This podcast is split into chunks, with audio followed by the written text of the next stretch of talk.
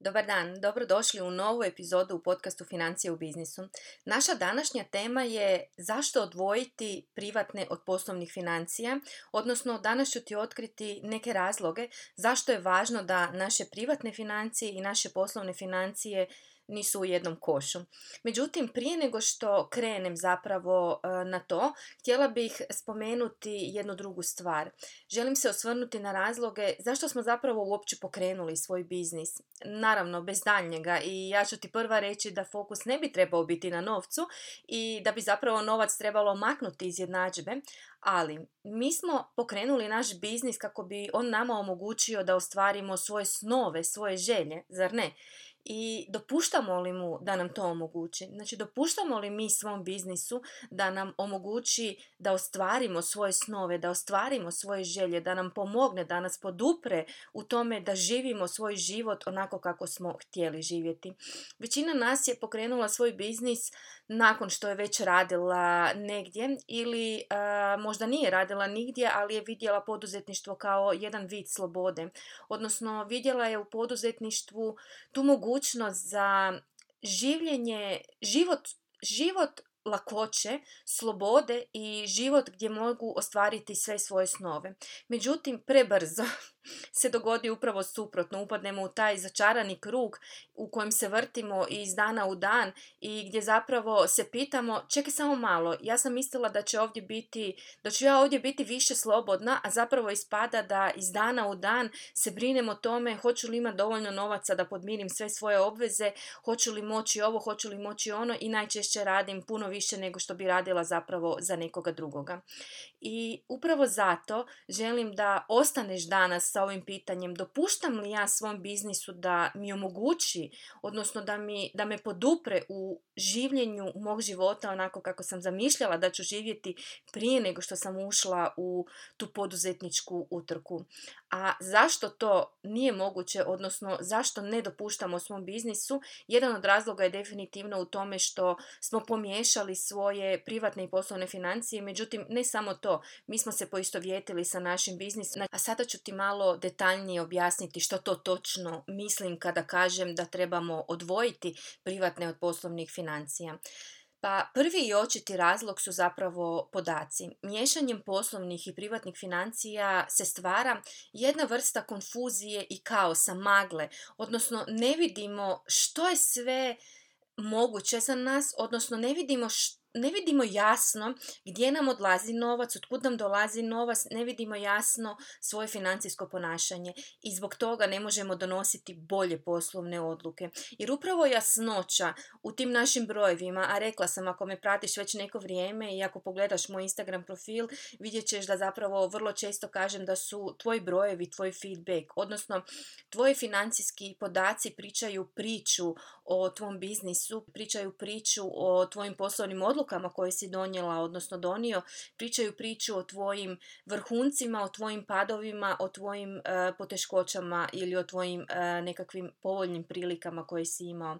Jer svaka, apsolutno svaka tvoja poslovna odluka ima za posljedicu nekakav broj. Otišao ti na poslovni ručak, napravit ćeš nekakav trošak, znači to će se vidjeti u financijskim podacima. Napravio ti na tom biznisu nekakav poslovni dogovor i ostvario prihod, ponovno će se to vidjeti na tvojim financijskim podacima. I zato su brojevi zapravo naš najbolji feedback i oni nam mogu vrlo jasno i objektivno, što je najvažnije zapravo oni su objektivni, objektivno nam mogu reći uh, i dati nam feedback o našim odlukama, o tome na koji način zapravo mi poslujemo. I možda je upravo zbog toga možda upravo u tome leži razlog zašto toliko izbjegavamo se pozabaviti svojim financijama i svojim brojevima, jer se zapravo bojimo što će nam oni reći, kakav će nam feedback dati. Međutim, taj feedback koji možemo dobiti od svojih brojeva je ono najvrijednije zašto bi se trebali pozabaviti sa svojim brojevima. Kada kažem da miješanje poslovnih i privatnih financija stvara konfuziju i kaos, mislim, možda je najbolje da kažem jedan, da ti dam jedan primjer da vidiš što zapravo točno mislim po time. Recimo da imaš mnogo plaćanja po 50 ili 100 eura i pomiješano privatno i poslovno. Recimo da 50 eura mjesečno plaćaš neku pretplatu na neki program koji možda više uopće i ne koristiš, ali istovremeno imaš i po 50 eura za hranu, za kozmetiku, za ručak, za ovo, za ono. I dođe kraj godine i ima toliko isplata tih po 50 eura, 60, 100, da se jednostavno ovih 50 eura za program i izgubi u svom tom kaosu svih tih podataka. I tih 50 eura za taj program je isto toliko malo ili veliko kao i 50 eura za hranu ili za kozmetiku koju su, koje si potrošio ili 50 eura koje si uzeo sa svog računa umjesto da si si isplatio punu plaću. To se jednostavno izgubilo u mnoštvu plaćanja. A sad recimo da imaš odvojene privatne i poslovne troškove, da si isplaćuješ plaću jednom mjesečno, da ne uzimaš ono svakih par dana po 50-100 eura i na kraju godine će ovih 50 eura za softver koji možda koristiš, a možda i ne, iskočiti i upalit će se lampica. I u tom trenutku ćeš se moći zapitati pa čekaj samo malo, trebam li ja uopće taj software, koristim li ja to, čekaj, treba li mi taj trošak, možda mi uopće ne treba, idem to prekinuti. I na taj način ćeš moći zapravo jasnije vidjeti gdje tvoj novac odlazi, ali i samim time ćeš jasnije moći donijeti neke poslovne odluke. A ne samo i to, nego recimo da, evo sad još jedan primjer koji mi je pao na pamet, recimo da možda želiš prodati svoju firmu jednog dana ili da ti se pruži prilika da ju prodaš. Međutim, u tom kaosu svih tih pomiješanih podataka, taj proces prodaje ili kupnje će prvo trajati jako dugo, a drugo možda će ti se smanjiti vrijednost e, firme ili može se povećati, ali jednostavno to nije vidljivo zbog e, toga što si pomiješao sve moguće troškove. Zato kažem da bi biznis trebali gledati zapravo na odvojeni identitet i to je drugi razlog. Mi smo se poistovjetili sa svojim biznisom, a mi ja i moj biznis nismo jedno, mi bi trebali biti odvojeno. Bez obzira bio to paušalni obrt, bio to brand koji nosi tvoje ime, tad je još možda i teže se odvojiti, ili DOO, to je poseban entitet i tako bi trebali gledati na svoj biznis. I Nekoliko je razloga za to, a možda one najvažniji su emocije, jer potpuno drugačije gledamo na svoj biznis kada mislimo da smo mi jednako moj biznis i za to ću ti reći možda svoj primjer. Nisam tada imala svoj biznis, ali sam jako osobno gledala na posao koji sam radila, odnosno Ivana je bila jednako posao koji je radila. Kad je došla covid kriza, ja sam jednostavno potonula, jer odjedanput je život koji sam živjela, a to su bila putovanja svaki drugi dan. Ne kažem je li to bilo dobro ili nije za mene u tom slučaju. Ono što ti želim reći da je to prestalo u jednom trenutku i ja sam se osjećala ne samo u burnoutu, nego sam osjećala taj jedan osjećaj gubitka i osjećaj neuspjeha i postavljala sam si pitanje čekaj samo malo, tko sam sad ja? Ako sad nemam taj posao, tko sam ja? Znači ja sam upala u jednu krizu identiteta. I to je ono što si mi radimo kad se poistovjetimo sa poslom ili sa biznisom. Mi nismo naš biznis, mi nismo naš posao. To su samo uloge koje mi igramo. I kad je previše emocija uključeno, kada smo ono što se događa je da kad smo mi dobro, onda prihod ide super. Međutim, čim mi nismo dobro, prihod pada. I to je ta jedna, rekla bih, energetska veza koju je važno prekinuti, jer smo vezali svoj uspjeh odnosno vezali smo uspjeh svog biznisa za to kako se mi osjećamo. A to ne bi trebalo biti tako, jer mi dvoje nismo jedno. Mi smo CEO svog biznisa koji upravlja njime, a naš biznis je naš biznis koji je ovdje da nam omogući da mi ostvarujemo svoje želje. Mi njemu dajemo svoje vrijeme i sa tim vremenom stvaramo i gradimo taj biznis. Međutim, on bi istovremeno nama trebao dati trebao bi nam omogućiti da mi živimo svoj život onako kako smo zamislili prije ulaska u poduzetništvo, odnosno da ostvarimo ta svoja očekivanja koja smo imali od biznisa. A kako ćemo to napraviti ako se ne isplaćujemo plaću? I zato je važno da se isplaćujemo plaću. I znam da je to na početku teško i znam da kad tek počnemo graditi biznis da zapravo sve ulažemo u taj svoj biznis i da je teško isplatiti si plaću. Međutim, odredi jedan dan u mjesecu, isplati si, ne znam, ako je to 200 eura, 200 eura, ali isplati si to uh, u komadu i onda si to povećava iz mjeseca u mjesec. Jer nije, nema, nema isti psihološki efekt isplata plaće i uzimanje po 50-100 eura iz dva razloga. Prvi razlog je što prvo ćeš vrlo vjerojatno izvući puno više novaca iz firme nego što bi si isplatio plaću jer je, ma to je samo 50 eura, ma to je samo 100 eura, a 50 po 50, 100 postoji to ponekad zna biti puno veći iznos nego što ti zapravo misliš i ovo ti govorim iz iskustva jer sam to prošla u real life-u. A drugi razlog je zato što ono psihološki i tu ću ti zapravo ispričati priču od jedne svoje klijentice, baš smo nedavno pričale o tome, gdje uh, ona nije bila plaćena za posao koji radi, odnosno stalno su joj obećavali da će joj dati tu plaću, a nisu joj dali i na kraju su joj isplatili nagradu i kad je ona pitala dobro, ali što je sa mojom plaćom, odnosno s tom povišicom koju sam trebala dobiti u zadnjih x mjeseci koliko sam obavljala taj posao, nisam bila plaćena za njega, oni su joj rekli pa dobro, pa primila si nagradu. E sad, iz pozicije direktora i onih koji upravljaju tom firmom, njima je novac novac i smatraju da su ju nagradili. Međutim, u njenom u njenom umu ona ne gleda isto na to, to je nagrada, znači to je nagrada za njezin nekakav poslovni rezultat koji je ona ostvarila, jer je definitivno ostvarila poslovni rezultat u toj firmi. Međutim, to nije plaća, ona, znači plaća i nagrada nisu jedno te isto. I ono što se događa je kad si ne isplaćujemo plaću kao direktori svog uh, poduzeća je zapravo će te to dovesti do jednog pitanja koje ćeš si u jednom trenutku postaviti, a to je pitanje zašto ja sve ovo radim? Čemu? Čemu sve ovo ako ne vidim nikakav povrat od svega toga. Jer ako se sjećaš, na početku sam rekla da mi dajemo našem biznisu naše vrijeme, on nama daje to novac, odnosno mogućnosti. On bi nama trebao dati ono što je nama potrebno da mi živimo svoj život. I upravo to je ono što se događa kad nemamo povrat od svog biznisa u obliku plaće, to pitanje zašto ja ovo sve radim. I to je najgore pitanje koje si možeš postaviti kao poduzetnik.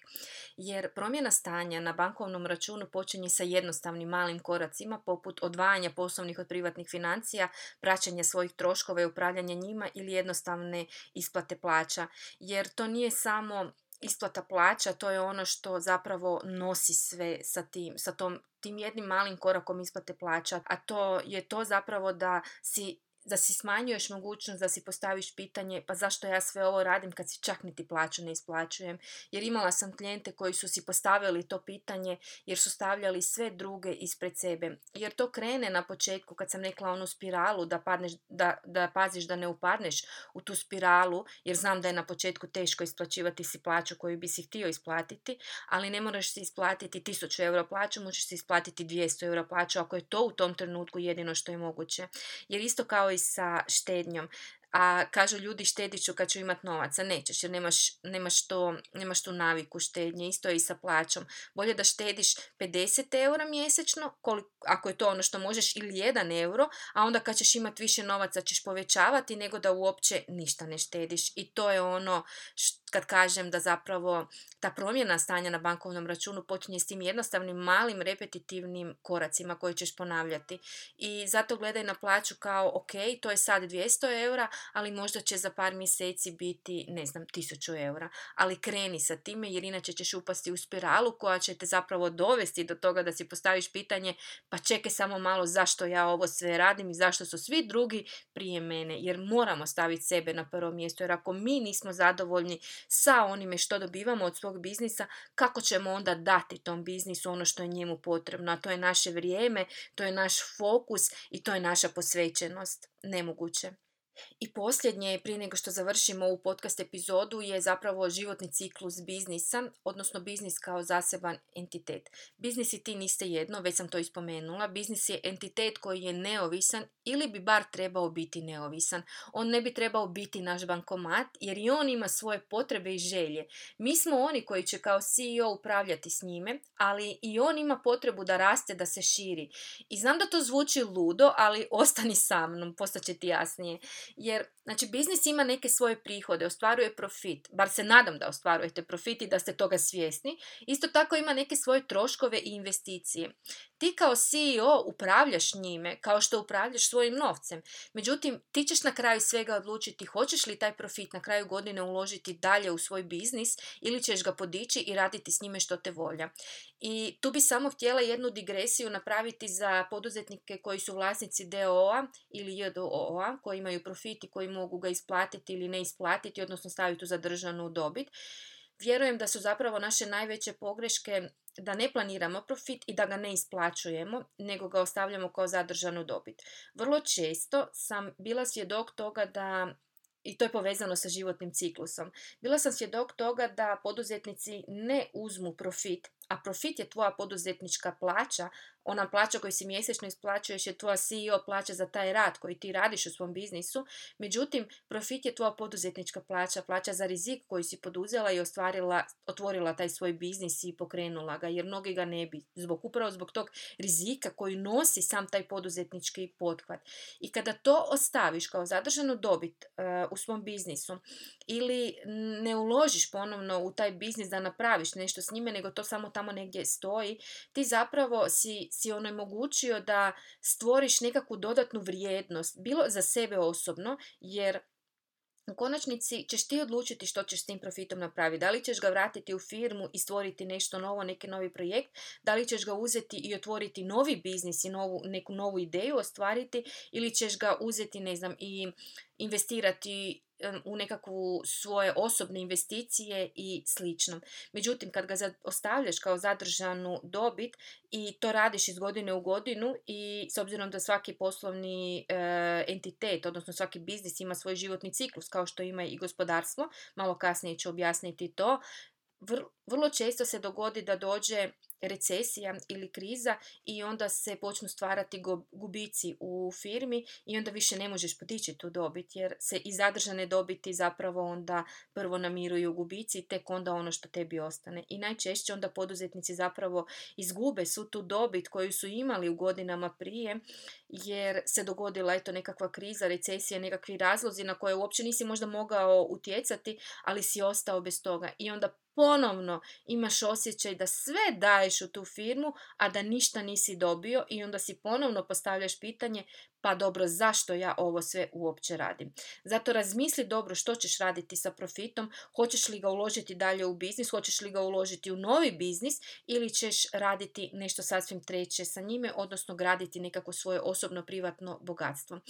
Ono što je manje poznato je to da svaki biznis ima svoj životni vijek koji je zapravo vezan uz životni vijek gospodarstva, odnosno uz taj ciklus gospodarstva.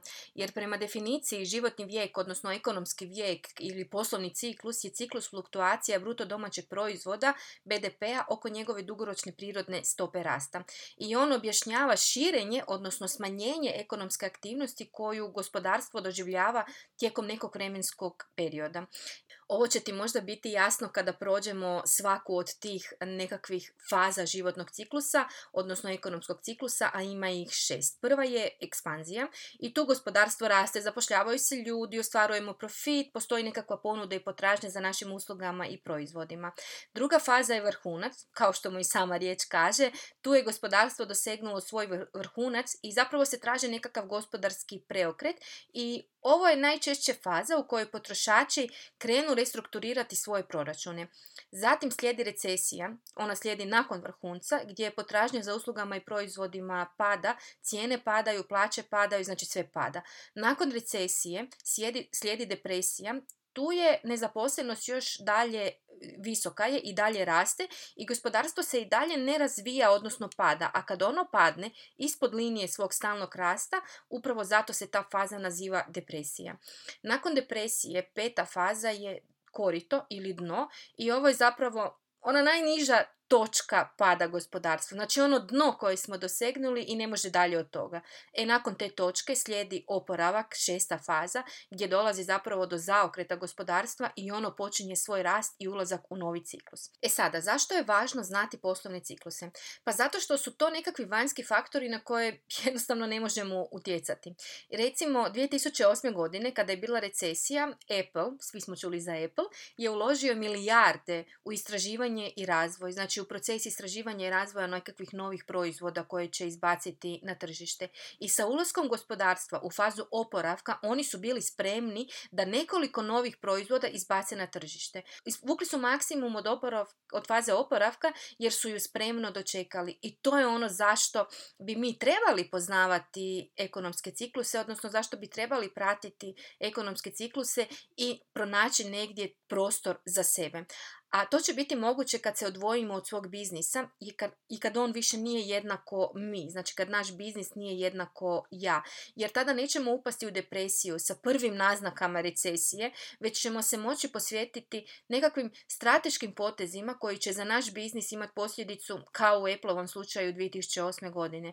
Ali ako smo svoj biznis poistovjetili sa sobom, odnosno ako smo mi jednako moj biznis, to neće biti moguće jer ćemo pad shvatiti kao osobni gubitak i teško teško ćemo se izvući iz toga, odnosno upašćemo u tu spiralu negativnog razmišljanja, a kad smo u depresiji i negativno razmišljamo, ne možemo donositi nekakve strateške poteze za svoj biznis.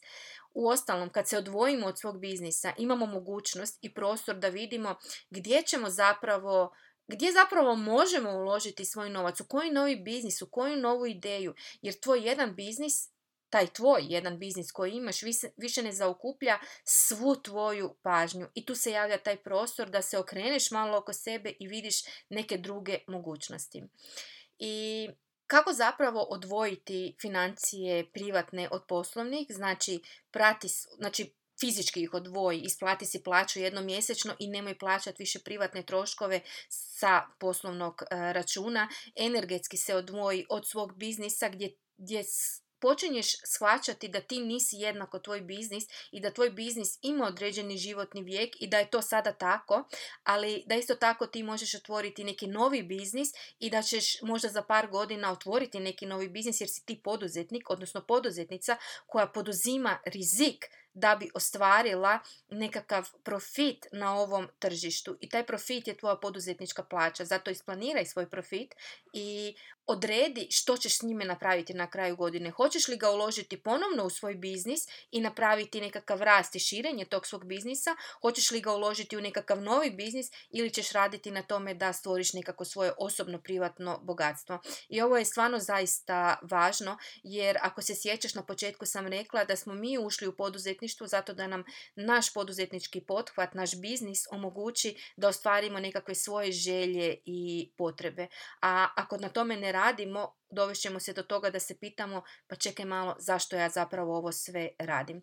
I za kraj voljela bih spomenuti program Financije u biznisu. To je jedan sveobuhvatni program za poduzetnike koji žele naučiti upravljati svojim financijama i upravo na tom programu kroz različite module prolazimo sve ove teme puno dublje. Od upravljanja troškovima, znači svjesnog upravljanja troškovima, do izračune točke pokrića, one točke gdje znaš koji su to tvoji fiksni troškovi i koliko čega moraš prodati, odnosno kolike prihode moraš ostvariti da bi zapravo mogao pokriti te svoje fiksne troškove, odnosno možeš isplanirati kroz točku pokrića svoj profit na kraju godine do izrade budžeta koji je, ne mogu dovoljno naglasiti koliko je to važan alat za naš biznis jer sa budžetom taj radimo taj plan za naš novac, radimo plan kako ćemo ostvariti svoje e, ciljeve koje imamo za svoj biznis do nekakvog upravljanja novcem, ali ne samo upravljanja novcem kroz cash flow i kroz nekakve alate kako naplatiti potraživanja,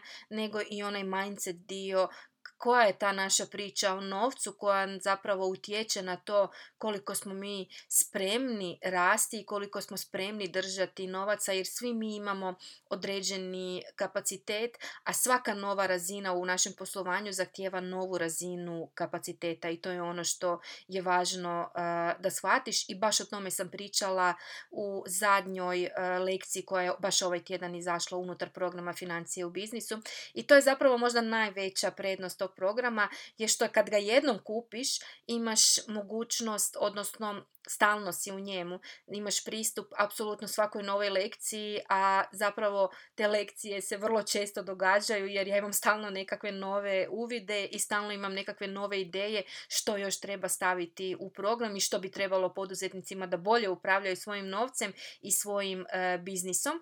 I zato kad jednom kupiš taj program imaš mogućnost, odnosno e, dobivaš pristup svim budućim lekcijama, programima, e, priručnicima i slično i kad sam već spomenula te priručnike, znači program je bogat sa tablicama i priručnicima koji te zapravo korak po korak vode što napraviti i kako napraviti i točku pokrića i budžet i kako upravljati svojim novcem i slično.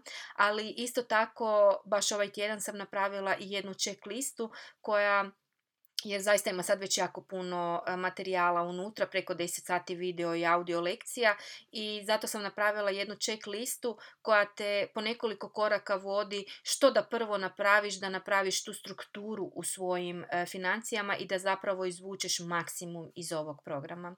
Evo ga, Nadam se da ti je današnja podcast epizoda služila i da si čula, odnosno čuo nešto novo što ti može pomoći uh, u promjeni perspektive i u tome da zaista doneseš tu odluku da odvojiš privatne od poslovnih financija jer je to zaista izuzetno važno.